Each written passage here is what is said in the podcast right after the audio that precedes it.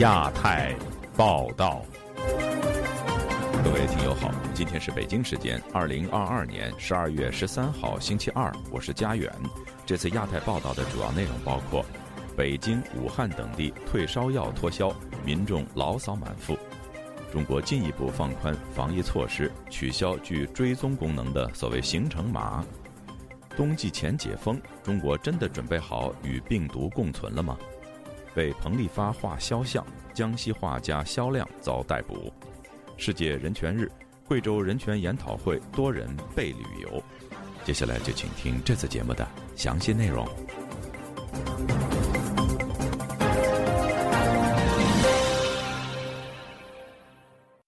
中国全面放开疫情防控后，奥密克戎病毒株迅速蔓延，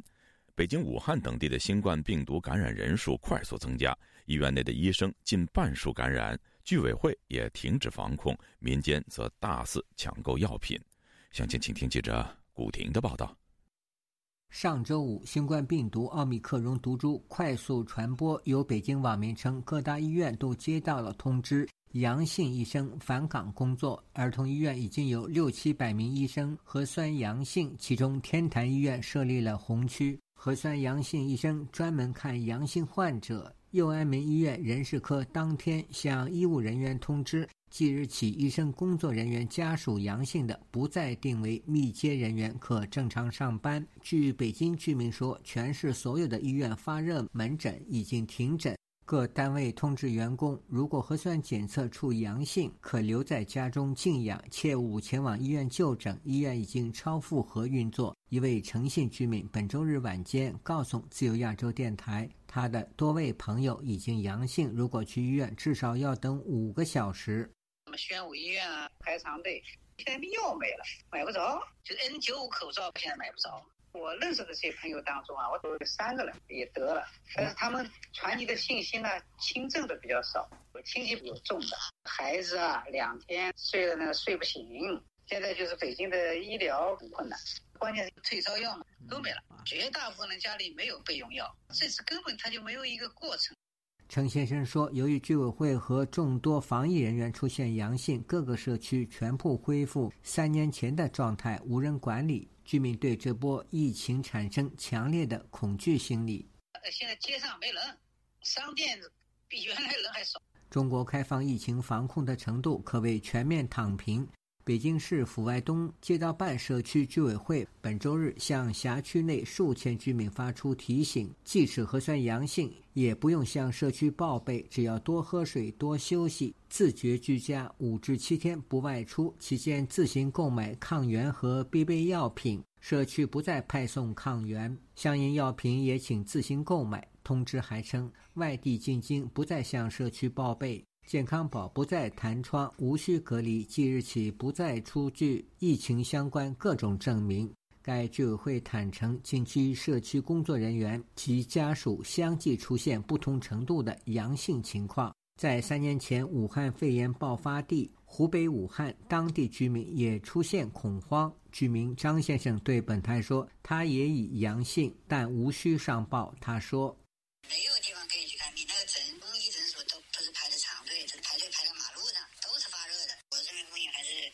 很难受，发烧、腰酸背疼的，有的全是生病，比流感中毒了。在购物平台京东，过去十天，被称为有防疫作用的中成药莲花清瘟成为抢手货，二十四小时销量达到两百万盒。众多网民批评官方早前对该药的过度宣传，造成疯抢，有人借机发财，也有民众批评政府解封前未做足准备，以至于病床不足，药物脱销，造成民间的抢购潮。接近防疫部门的防疫人士潘婷对本台说，政府突然大范围放宽解封措施，未做必要的准备，导致社会混乱。躺平是要准备的，国外其实没有真正的躺平呀、啊。包括就是你分诊制度、接种疫苗啊，但是国内它突然就一下子就不管你了呀，是真正的躺平啊。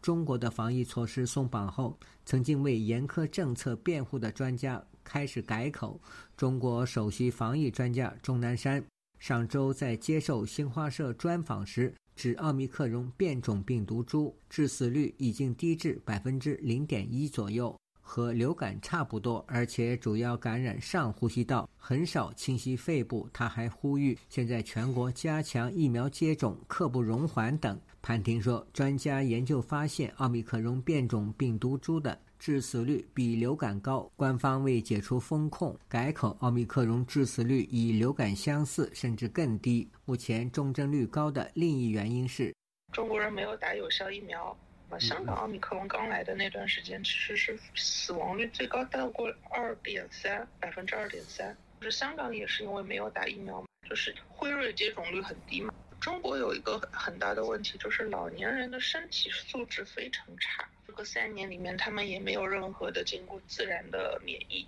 钟南山日前在中华医学呼吸病学年会上也提出类似说法，指奥密克戎感染不可怕， 百分之九十九 的感染者可在七到十天内完全恢复，防疫方式要顺应当前形势改变，不能再用两年前的方法。自由亚洲电台记者古婷报道。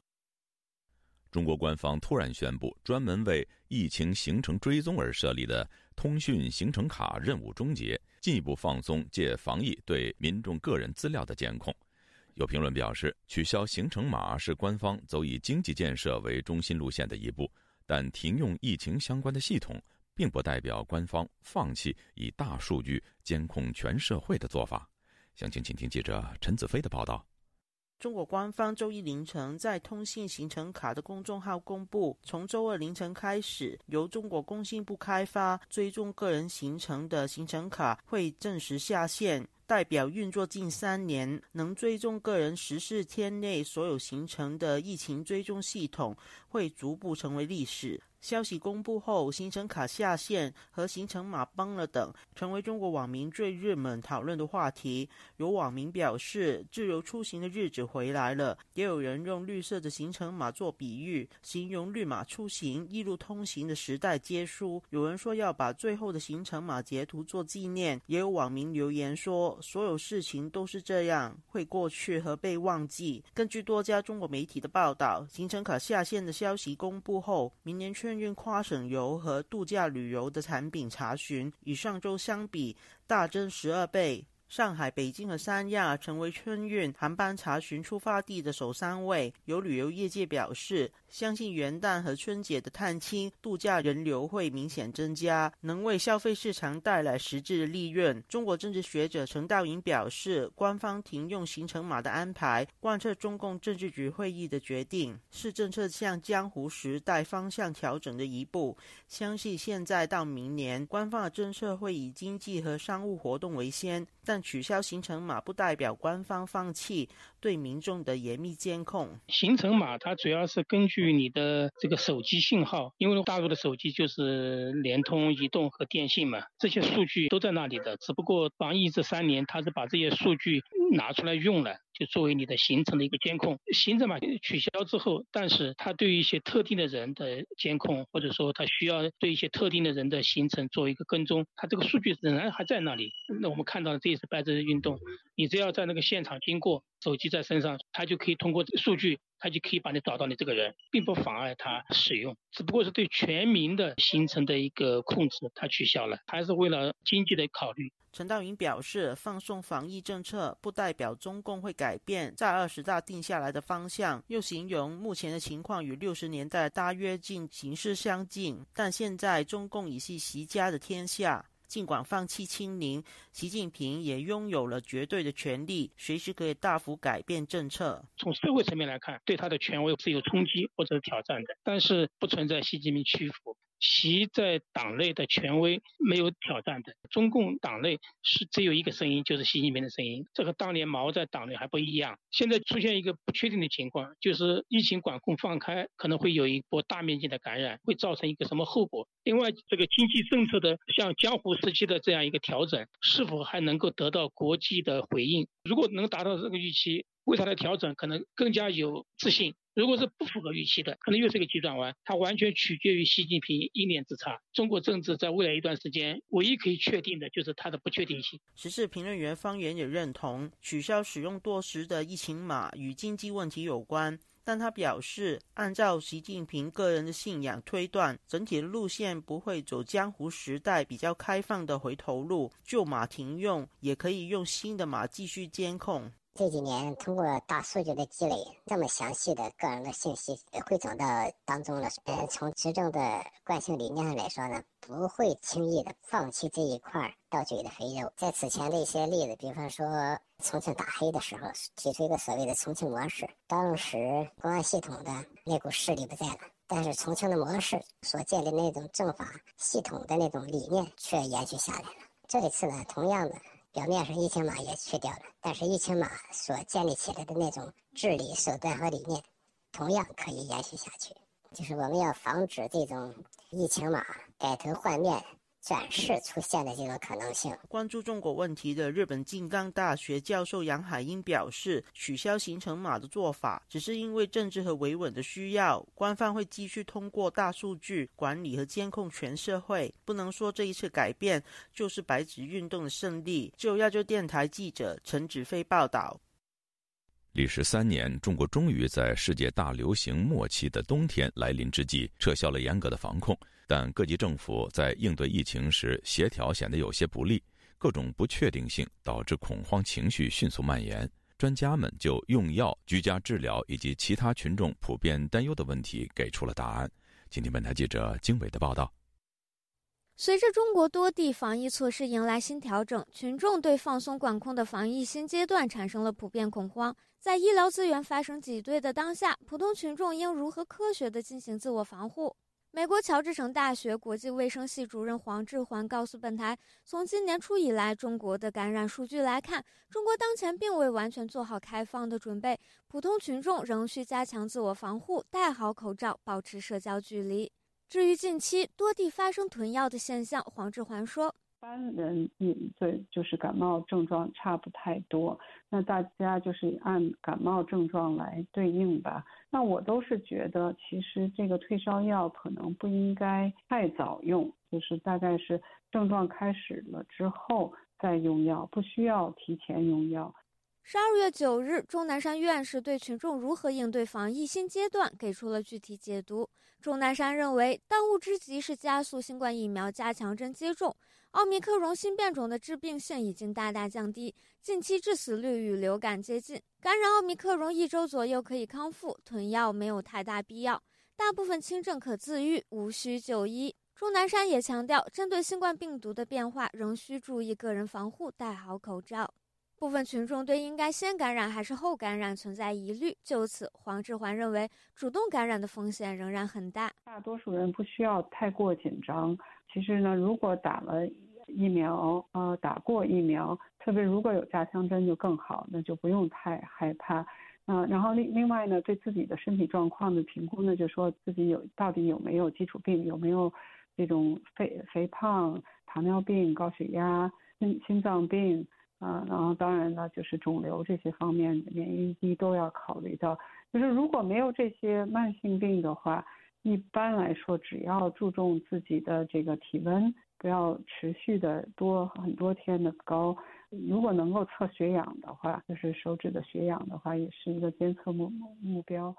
近期，中国国家疾控中心病毒所所长许文波介绍，中国现阶段流行的新冠病毒以奥密克戎变异株 B A 五 的亚分支 B A 五十二 和 B F 七 为主。北京市呼吸疾病研究所所长童朝晖说，只要该病毒还是奥密克戎分支，其毒性、致病力和传染性不会有本质改变。黄志环表示，新冠病毒的变异一直在进行，新亚型层出不穷。他说，中国政府只要通过技术分析变种特性，做好预防工作，并加强国际公共卫生合作，群众就无需对新变种过度担忧。在十一月十二日，中国国务院联防联控机制新闻发布会上，国家卫健委副主任雷海潮提到，中国每千人口的医学床位仅有 六点七 张，每十万人口的重症医学床位不到四张，与发达国家相较存在不小差距。然而，在十二月九日的新闻发布会上，中国国家卫健委医政司司长焦亚辉改口说，中国重症医学床位接近每十万人约十张的水平，引发外界质疑。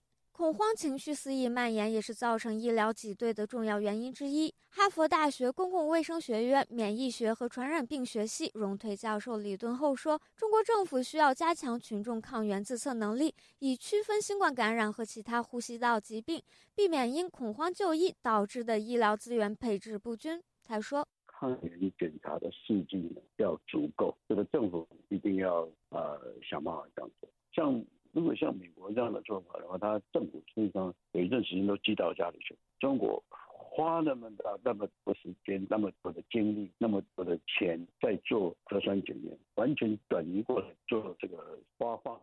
近日，中国著名传染病学专家张文宏撰文称，本次疫情的高峰可能会在一个月内到来，要整体度过这次疫情，可能需要三到六个月时间。我们需要做的是，大家不要同时感染，而是有节奏的慢慢感染，以防止医疗资源出现巨大的挤兑。李敦厚认为，中国幅员辽阔，各地情况不同，因此地方政府应该谨慎评估当地的医疗能力，修正具体政策，以达到张文宏所说的有节奏慢慢感染。他还认为，中国政府有责任尽快进口高效疫苗，为完全开放奠定基础，尽快让能够就是说在可控制的范围里面下呢，我们希望让感染的人数增加，更希望让有疫苗有有效疫苗接种的人增加。李敦厚说，中国政府完全有能力收集数据并建立感染模型，依据模型按地域来调度医疗资源，以应对医疗挤兑。自由亚洲电台记者经纬华盛顿报道。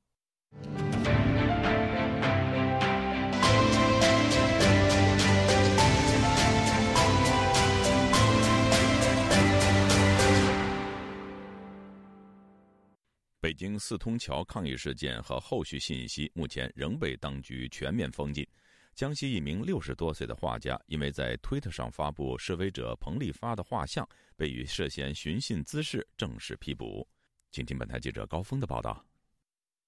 中共二十大开幕前夕，一名示威者在北京海淀区四通桥上悬挂抗议标语，引起国际社会广泛关注。被外界认为是示威者的彭丽发，事后被公安带走，至今下落不明。十月十五日，也就是四通桥事件后两天，江西南昌画家肖亮在自己的推特发布彭丽发的画像。肖亮妻子严女士对本台表示，第二天丈夫和她的一台电脑被公安带走。他带走的时候呢，我恰巧在外面跟朋友聚会，我一直是到晚上六点来钟我才接到消息，呃，接到消息叫我去配合调查。公安就说他翻了墙，画了敏感人物，说他你翻墙是违法，就是问我问我那个肖亮平常有什么爱好，又交了些什么朋友，有什么样的聚会，他平常是呃这在家里干些什么。我就说他不喜欢交朋友，他一般都是在家里宅在家里不出去的。我说他一个朋友都没有。完了我在那里待了几个小时，他就说这个人不能跟我回来，一直到到现在。其后，肖亮被以涉嫌寻衅滋事遭刑事拘留，上星期更被检察院正式批捕。他们说侦查阶段，听说这个侦查阶段要要两到三个月嘛，啊，因为他那个公安是不让律师干预，说是现在正在刑侦阶段，不让律师干预。完了，我就请了一个阶段性的律师，我我猜他可能是绕过了他们，直接到看守所见面的，因为他现在不让那个面对面嘛，只是视频约见嘛，他是绕开公安的。见过肖亮两次，肖亮那个带出来的信息就是没什么，他就是没有什么做了什么很过分的事情。肖亮现年六十三岁。严女士最担心的是她在看守所的健康状况。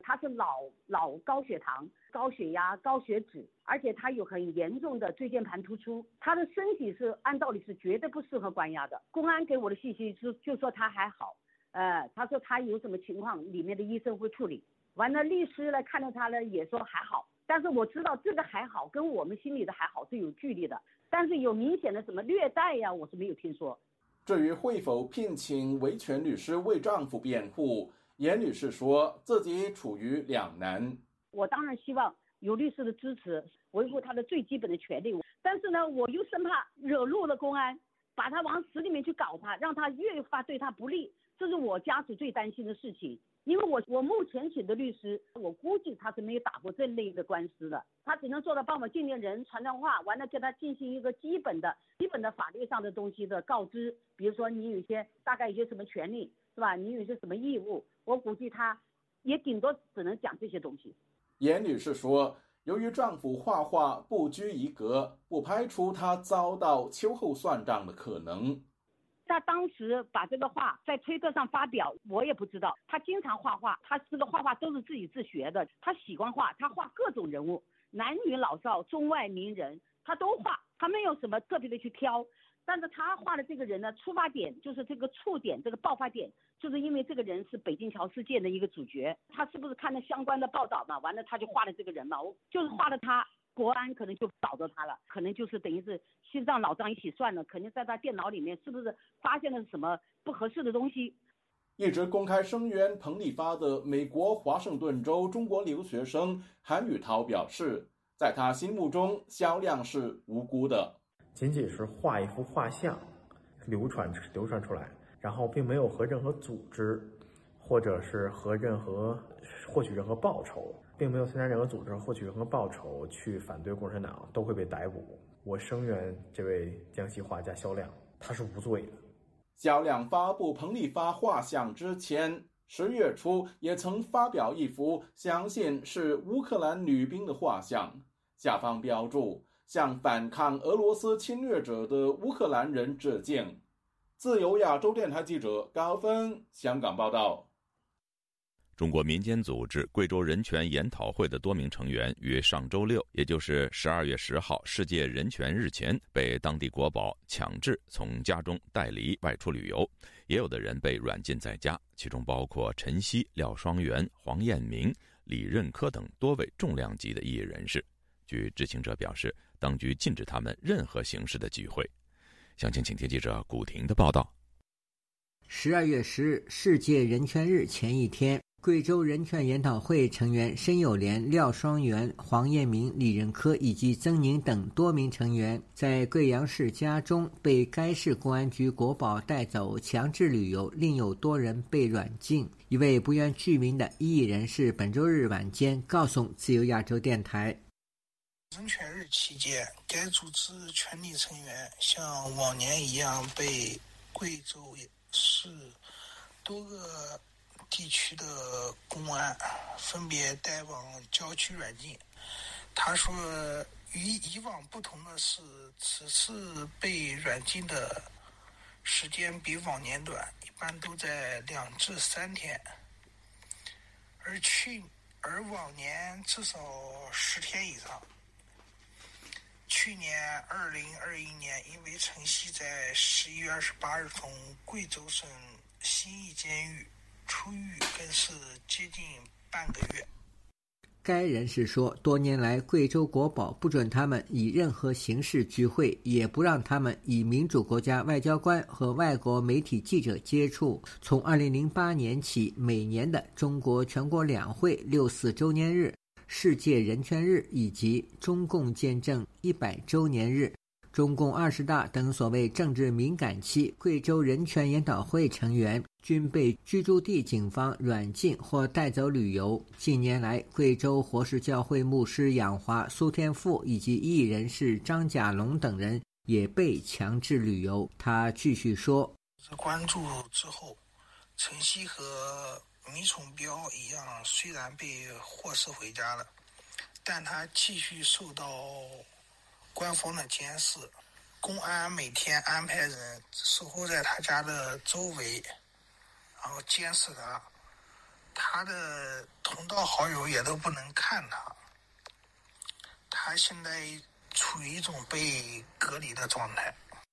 十年前，贵阳市中级法院以煽动颠覆罪判处程曦十年刑期。二零一二年五月二十八日，贵州人权研讨会在贵阳市人民广场举办公开纪念六四活动。该组织成员迷聪标因发起人权橱窗，呼吁自由民主，其后遭到长期软禁。至今年近八旬的迷聪标夫妇仍无法与外界联系。苏州中学前教师、艺人士潘露对本台说，最近十年中国大陆的人权状况持续恶化。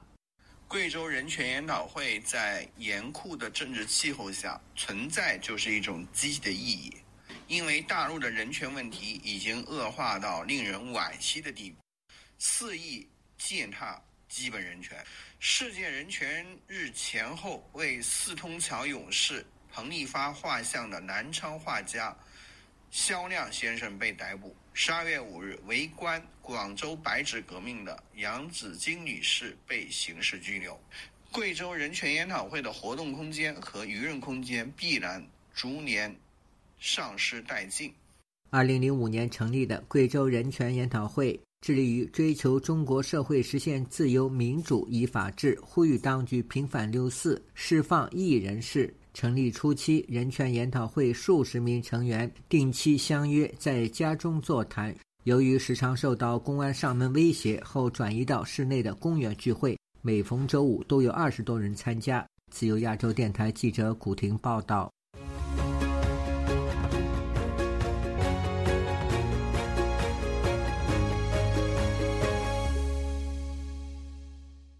中国国家主席习近平上个星期出访沙特，并与中东多国领导人会晤，深化与该地区的关系。本星期，美国总统拜登又将在华府主持美非领袖峰会，与中国竞逐在非洲地区的影响力。同时，美中外交官刚刚在河北廊坊举行会谈，为美国国务卿布林肯明年出访华铺路。美中之间的外交角力，目前到底谁更占优呢？今天本台记者凯迪的报道。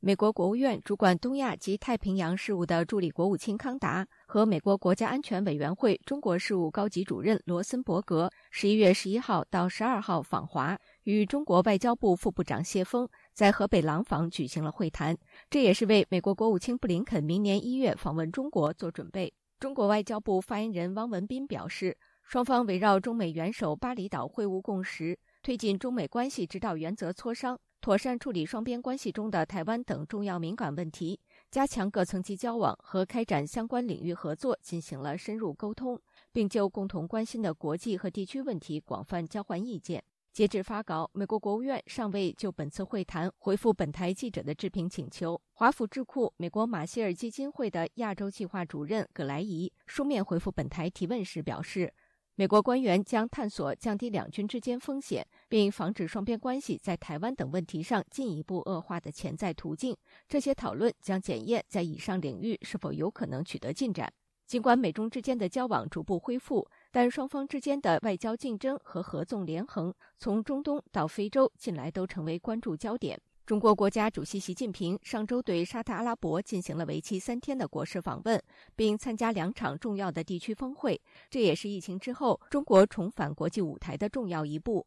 访问期间，习近平与沙特国王萨勒曼和王储兼首相穆罕默德会面，并签署了全面战略伙伴关系协议。同时，双方还签署了三十多项合作协议，总规模约三百亿美元。涉及清洁能源、运输、建筑等多方面，其中包括建立华为云计算区域，并在沙特建立一家电动汽车制造厂。周五，习近平还出席了中国阿拉伯国家峰会和中国海湾阿拉伯国家合作委员会（简称海合会）的峰会。首届中阿峰会发表了利雅得宣言，宣布双方一致同意全力构建面向新时代的中阿命运共同体。在与海合会的六国峰会期间，习近平承诺与海湾地区的产油大国进行更多能源交易，中方将购买更多原油，并开始用人民币结算其中一部分交易。双方还发表了联合声明。目前正值美国和沙特因能源价格问题和人权问题关系紧张之际，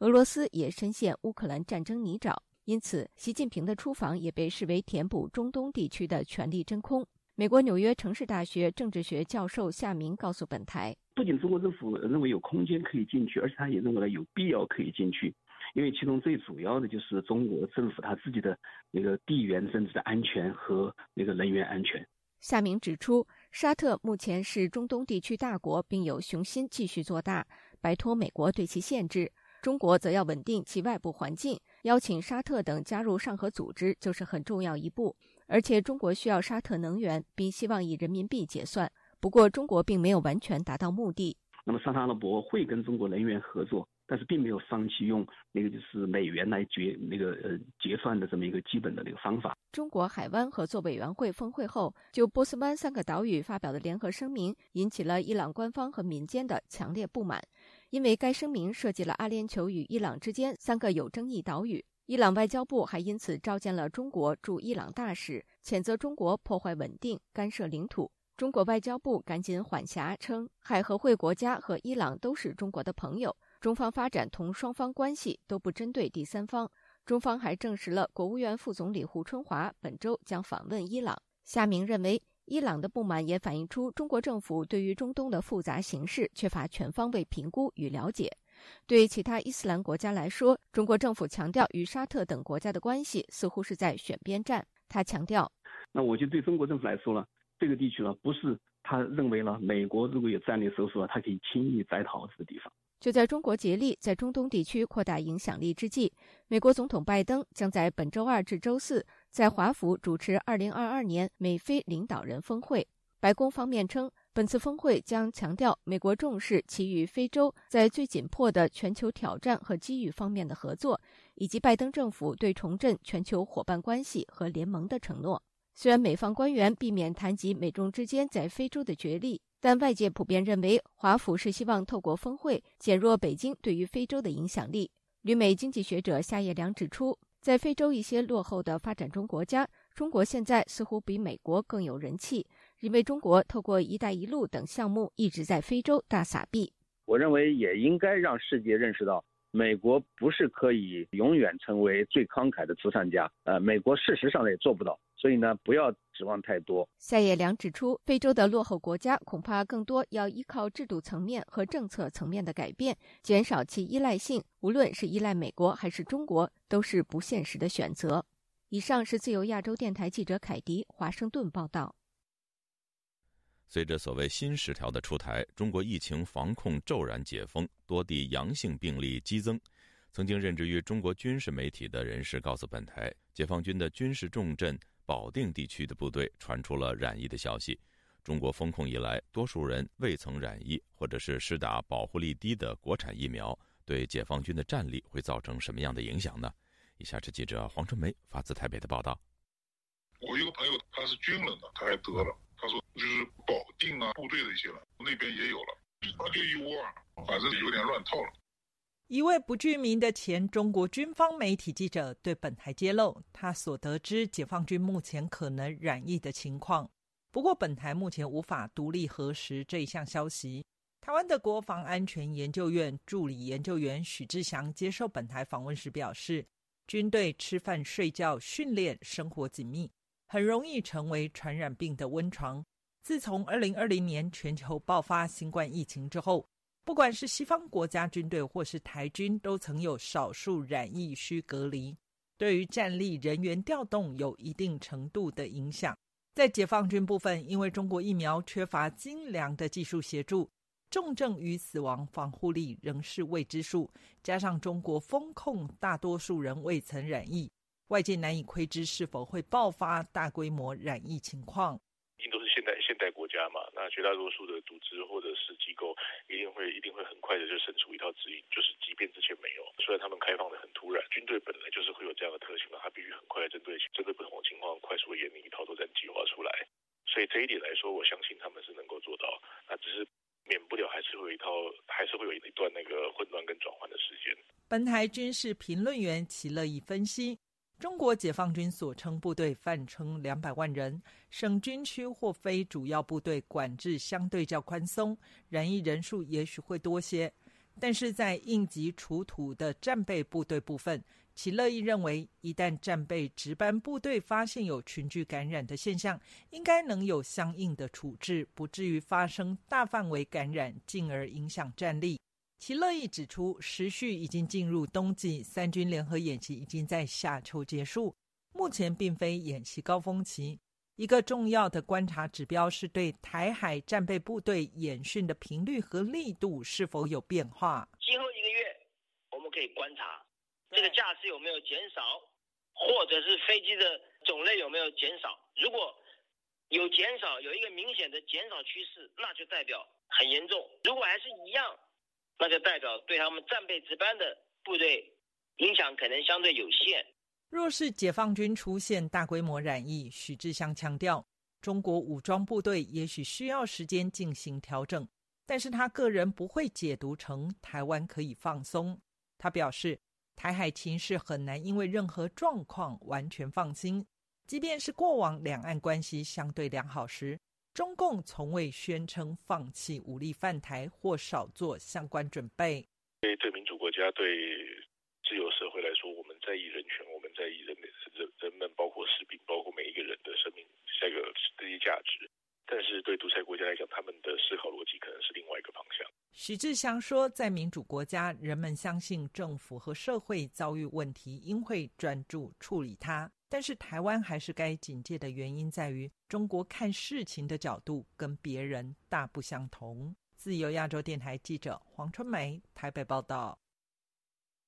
中共中央政治局常委李强十二月十一号代表国务院在中国工商联大会上重申两个毫不动摇，不仅宣扬中国政府在过去五年扶植民营企业的成就，也表明在二十大后，中国当局将继续推动民企发展，扩大开放。随着中国在近日放宽风控政策，外界关注李强的一席话是否预示着北京会强力扶持民企，以帮助经济迅速回升至疫前水平呢？以下是本台记者唐媛媛的报道。中国工商业联合会第十三次全国代表大会周日的开幕会上，尚未接任国务院总理的李强就已经代表国务院在工商联大会上致辞。李强在致辞中强调，中国将坚持两个毫不动摇政策方向：毫不动摇的巩固和发展公有制经济，以及毫不动摇的鼓励、支持、引导非公有制经济发展。李强特别指出，自中共十九大开始就特别重视民营企业发展。中共总书记习近平过去已引导共产党推出一系列扶植民营经济的改革，为民营经济塑造良好发展环境，使中国民营经济规模和实力大幅提升。然而过去三年，中国经济受新冠疫情以及风控政策重创。此外，习近平上任以来高举共同富裕等政策，外界关注中国的民营企业是否真如李强所说，自十九大以来得到良好的成长。旅居纽约的中国政治经济评论人士秦鹏在接受本台采访时告诉记者，不同于李强在工商联上的演讲，十九大以来，中国当局对民营企业的打击是更加严重。对民营经济来说，最大的打击其实还不是，我认为还不是说这三年的疫情的问题，而是在政治环境上来讲，它在国企之下，那么对民营经济它就是个利用，要利用它来搞好这种就业，搞好经济，然后呢有，呃税收能够让政府呢有钱花。呃，民营经济它永远不可能变成中共的自己人。秦鹏还说，特别是在过去的两年，我们看到对呃高科技企业的打击等等来讲的话，是非常明显的，就是瞄着民营经济，让他们更加进化，让他们参与共同富裕，让他们的话呢能够去呃帮着中共去实施这些监控民众。大数据。旅美经济学者郑世光则表示，自十九大以来，中国国务院总理李克强跟中国国家领导人习近平对于民营企业保持着不同态度。过去五年实际上一直有两条线，习近平的一条线和李克强的一条线。李克强就是给民企讲出松绑，呃，那习近平的线呢，就是打击这个有重量的呃。有影响力的民企，要把他们导向所谓的共同富裕的路线。李克强的路线会帮助企业发展，而习近平的路线会遏制企业发展。郑世光还指出，过去十年基本上是习近平的政策是占主导地位的，所以民企的这个企业家是惶惶不可终日，不知道哪天就就要公私合营了。那在这样一个背景下，大家呃没有心思再去考虑发展。怎么样？就是很多人考虑的是生存，或者说保住已有的成果。北京当局近来总算松绑封控政策，外界都在观望中国在放弃清零政策后，经济是否能够得到迅速且显著提升，甚至恢复到疫情前的水平。彭博社报道，国际投资银行高盛集团分析，尽管中国放宽封控，中国经济也会受地缘政治紧张以及国际经济衰退影响，在短期内不会出现显著回温。秦鹏认为，就疫情层面来看，封控政策的放松长期而言对中国经济会有正面影响。纯粹从疫情来看的话呢，它是这个现在的放松可能会有两个方面的这样的影响。一方面呢，就会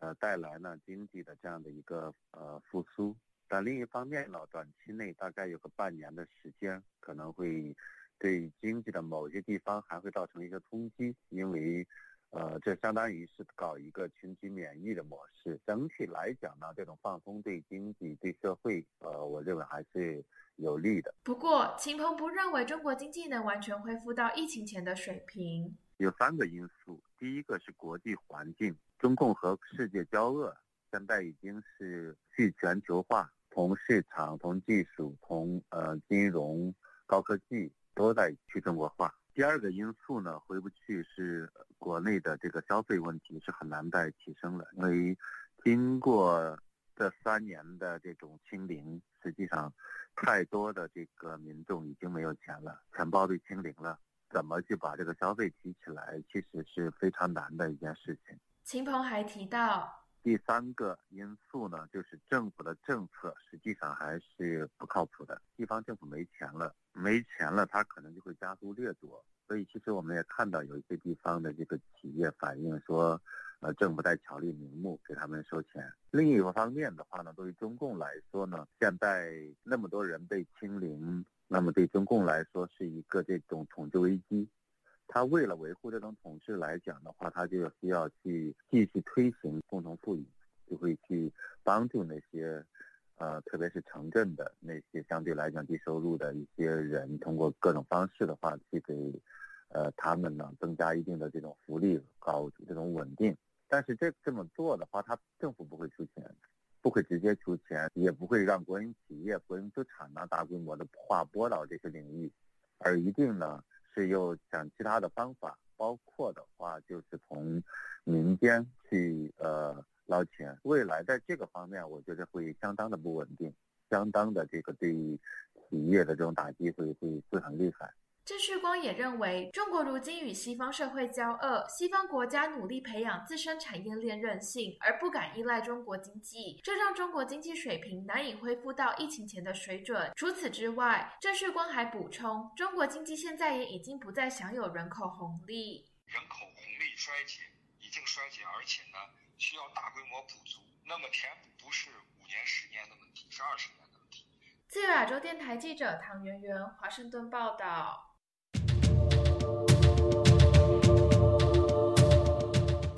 根据国际人权组织保护卫士上周公布的最新报告，中国在温哥华设有警察站，由温州当局运营。加拿大皇家骑警周末到温州同乡会总会会所以及附近的社区进行调查。有专家表示，加拿大有法律漏洞，才会让北京有机可乘。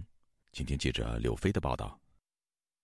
周六下午，至少有六名加拿大皇家骑警来到列治文著名的商城时代坊附近的一个小区，引起了社区居民一阵骚动。警方的调查对象主要是位于小区内的温州同乡会总会会所，顺便也和社区居民做了简短的访谈。根据加拿大环球新闻的消息，警方不愿对此调查行动做出任何评论，但是有住在社区的居民表示，警方询问他们是否曾目睹可疑的活动。警方有来问我有没有什么可疑的人或是特殊的事情在这里出现，他们说如果看到社区里可能有非法的活动，我可以联系他们。温州同乡总会向环球新闻证实，警方曾经登门造访并问了一些问题，令同乡会感到意外。记者星期天来到温州同乡会总会的会所，大门深锁，无人应门。在附近的一个民众知道有警方来过，但不清楚究竟警方想查什么，觉得同乡会就是一个联谊的场所，不太可能涉及什么非法问题。有听说警方来问了一些人，但我们昨天晚上比较晚回来，没碰上。我觉得同乡会的人蛮好哎、欸，我们这个社区也很安静，没什么奇怪的事情发生啊。警方并未对温州同乡总会提出任何指控，虽然无法确知警方来盘查的动机，但巧合的是，上星期保护卫士组织公布的新报告中披露更多中国在海外设立的警察服务站，其中提到一个站点是在温哥华，由温州当局来运营的。加拿大皇家骑警在国会已经公开提到正在调查中国设立警察服务站和干预联邦选举等一系列问题。加拿大律师赖建平说，调查归调查，但最终要提出控诉并不容易，因为加拿大一直没有设立所谓的反外国干预法，解决之道还是要从立法着手。呃，国会首先要从立法层面上解决这种渗透的非法性，如果你本身立法没有这方面的规定，那么只能说中共他做的比别人更聪明更高明，他利用了这个法律的漏洞。加拿大温州同乡总会在一九九九年成立，温州人一向善于疏通政商关系，温州同乡总会在加拿大是很具规模的组织，和中国官方关系紧密。温州同乡总会的前会长、现任名誉会长滕达曾经担任中共政协委员，另一名前会长、现任名誉会长潘妙飞曾经应中共国务院侨办邀请访华。潘妙飞在二零一六年还曾经在他的豪宅中举行私人聚会，接待加拿大总理特鲁多，并为其募款。自由亚洲电台记者柳飞温哥华报道。中国海关总署以注册资讯不完整为由，近来暂停进口台湾酒类、饮料以及水产品。根据台湾的卫生福利部十一号的统计，中国暂停进口了两千四百多件台湾的产品。台湾的卫福部次长王必胜表示，有业者将产地登记为中国台湾，也一样没有通过审核许可。详情请听记者黄春梅发自台北的报道。中国关税总局要求产品输入必须完成注册登记为由，暂停台湾一百七十八家业者输入水产品。台湾的农委会表示，中国未准台湾一百多家业者输销，以鱿鱼、秋刀鱼、五仔鱼最受影响。除了水产品外，台湾输往中国的酒类和饮料也在列。根据中国海关总署官网港澳台地区生产企业注册资讯，登记蒸馏酒及其配制酒的二十八个项目中，有十一个状态显示为暂停进口，其中又以金门酒厂出产的金门高粱最为出名。此外，登记饮料及冷冻饮品的三百五十四个项目中，共计一百二十三项的注册有效日期尚未截止，也被标注暂停进口。民进党立委吴秉睿与苏建荣的询答表示，跟流氓订契约啊，是拘束谁啊？本国的规范或是世界的规范，他就是不遵守。一再提醒，分散风险，不要把鸡蛋都放在同一个篮子里。对，这个是正确方向。我们辅导厂商按照他的规范去填，填了送进去，一次又一次都是补件补件，到最后我们要怎么改，他也没有说。最后就是禁止进口。台湾的总统蔡英文第一时间向对岸喊话，表示那这样的做法对两岸的贸易的正常往来是没有帮助的。台湾的行政院长苏贞昌十一日受访说明，中国对台湾格外严格，特别歧视。台湾政府协助业者补件三千多件，中国又全部禁止，还不通知，仅以网站宣布。相关中国这样子的违反国际贸易的做法，依管道申诉。台湾的卫福部次长王必胜指出，中国官方作为审核的一方，标准不明，他们比对有通过或没有通过审查的业者，找不出逻辑。有厂商推测，是否中方要求产地必须写中国台湾才能审查通过？王必胜表示，这只是推测，他们也曾经想过可能与产地登记有关，但中国没有公开这样回复。而且也有业者将产地登记写为中国台湾，一样没有通过审核。对于台湾指控中方无预警禁止进口的说法，中国国台办发言人朱凤莲回应称，这纯属刻意炒作。他说，部分台湾输中国食品企业注册讯息不完整，不符合中方要求，中国有关主管部门暂未对这一些企业给予注册。对话中国智库所长王丹在个人脸书写道，在地方选举民进党大败国民党大胜之后不久，中国突然封杀台湾产品，这个时间点的选择已经证明，这分明就是出于政治动机。王丹认为，以商逼政，重出江湖，这一次的封杀代表中共已经提前介入二零二四年总统大选。自由亚洲电台记者黄春梅台北报道。每年的十二月十号是世界人权日，海外的中国民运人士、藏人群体等都发起抗议活动。然而，在白纸运动爆发后的世界人权日，中国留学生却成为海外抗议活动的主体。在伦敦中国大使馆外，连续第三周出现抗议人潮。有八九学运领袖认为，被唤醒的中国年轻人不会再退回去了。以下是本台记者吕希发自伦敦的报道。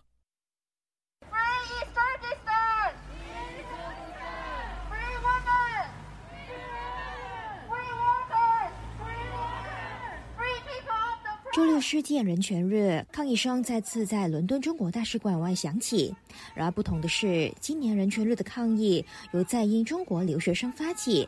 数百名参与者当中，有中国留学生，也有藏人、维吾尔人和港人，各族代表轮流发言。发起这次抗议活动的组织 China Defiance 成员以在英中国留学生为主，代表以中英双语发言。他们表示拒绝继续当国家机器的螺丝钉。内地人在清零中所经历的监控和封锁，早就折磨了维吾尔人五年。方舱医院就是汉人的集中营，学习强国就是汉人的民族同化教育。而富士康工厂所谓的闭环管理和其他吃人条款，与新疆棉花背后的强迫劳动也并没有分别。在越来越厚的防火墙和逐步收紧的审查制度下，我们人人自危，我们难以在中文互联网上表达自己，更难以找到志同道合的彼此。中国人被原子化，我们自扫门前雪。我们不要再被当成一颗螺丝钉，为了国家机器的运转而活。我们是人，我们要的是人权。他们也把中共统治下的受害者资料制作成海报，在中国大使馆外展示，呼吁世人不要忘记他们。当中包括实地采访武汉疫情的公民记者张展、女权活动家黄雪晴、刺通桥勇士彭立发、维吾尔族学者伊利哈木、香港民主派人士黄之锋等等。随着中国政府放宽防疫措施，国内的反抗声音开始越来越小。然而，有不愿意透露姓名的中国留学生表示，真正的秋后算账现在才开始。希望外界不要淡忘因为参与运动而被抓捕的中国学生。我我们已经看到有国内抓捕的行动，我包括在南京传媒学院，呃，第一批抗议的学生和广州抗在上街抗议的学生都已经出现被失踪或抓捕的信息出来。呃，我们听到以后也是非常担心，也是试图能在。在运动中为这些被捕的抗争者们发声，呃，但是实际逮捕和秋后算账的规模比我们在外面看到的肯定还要更大，所以呃，也是希望呃有这样，如果有机会可以放大政治犯的声音，以及持续关注这些被逮捕的人他们的后续处境情况。参与抗议的前八九学运领袖邵江向本台表示，当下的中国年轻人让他想起了当年天安门广场上的学生。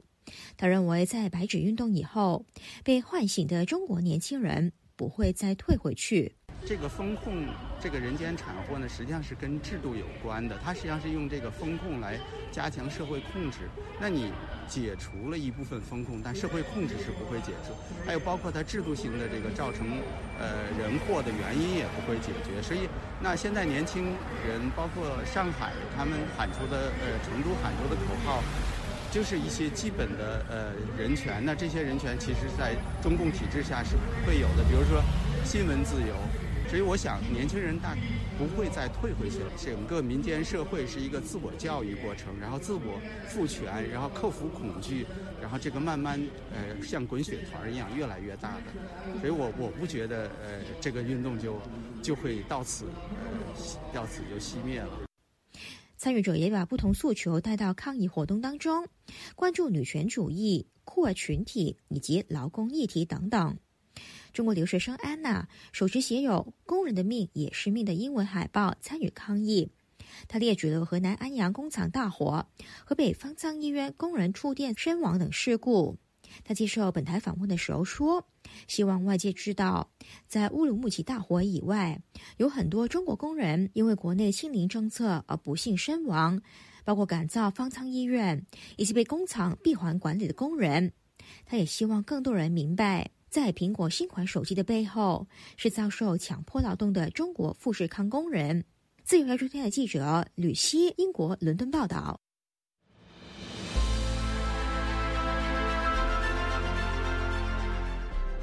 用暗网访问自由亚洲电台，避开老大哥的眼睛。为了协助读者能够安全地获取被中国政府封锁的新闻，自由亚洲电台联手开放科技基金，为公众提供暗网入口。中国大陆的读者可以借此匿名访问本台，以浏览最新疫情消息和其他敏感新闻。该暗网普通话网址是 https 冒号斜杠斜杠 www 点二 f a 六二 z l 六 z 六 o w m t l f 点 o n i o n 斜杠 m a n d a r i n 斜杠。读者可使用基于火狐的洋葱浏览器，匿名访问以上网址。该浏览器最初由美国海军研究实验室设计，可以通过像洋葱一样的多层加密结构，屏蔽互联网用户的地点和身份，绕开政府的审查和监控。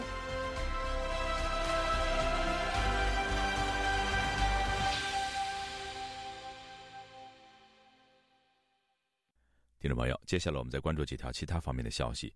据总部位于挪威奥斯陆的西藏之声十二号报道，世界人权日之际，恰逢西藏精神领袖达赖喇嘛荣获诺贝尔和平奖三十三周年之日，印度新德里藏人社区就此举行纪念活动。印度援藏团体印藏友好协会也发起自由西藏签名征集活动，呼吁印度政府针对藏人人权状况向北京施压，要求中方停止打压藏人。世界人权日之际，荷兰驻中国大使馆透过新浪微博宣布，授予李翘楚女士二零二二年大使馆郁金香奖，以表彰她在保护人权方面的贡献。微博同时附上荷兰大使贺伟民写给李翘楚的一封信，但截止到星期一，点击荷兰使馆上的微博网页连接，却显示网页存在安全风险，为维护绿色上网环境，已经停止访问。各位听众，这次的亚太报道播送完了，谢谢收听，再会。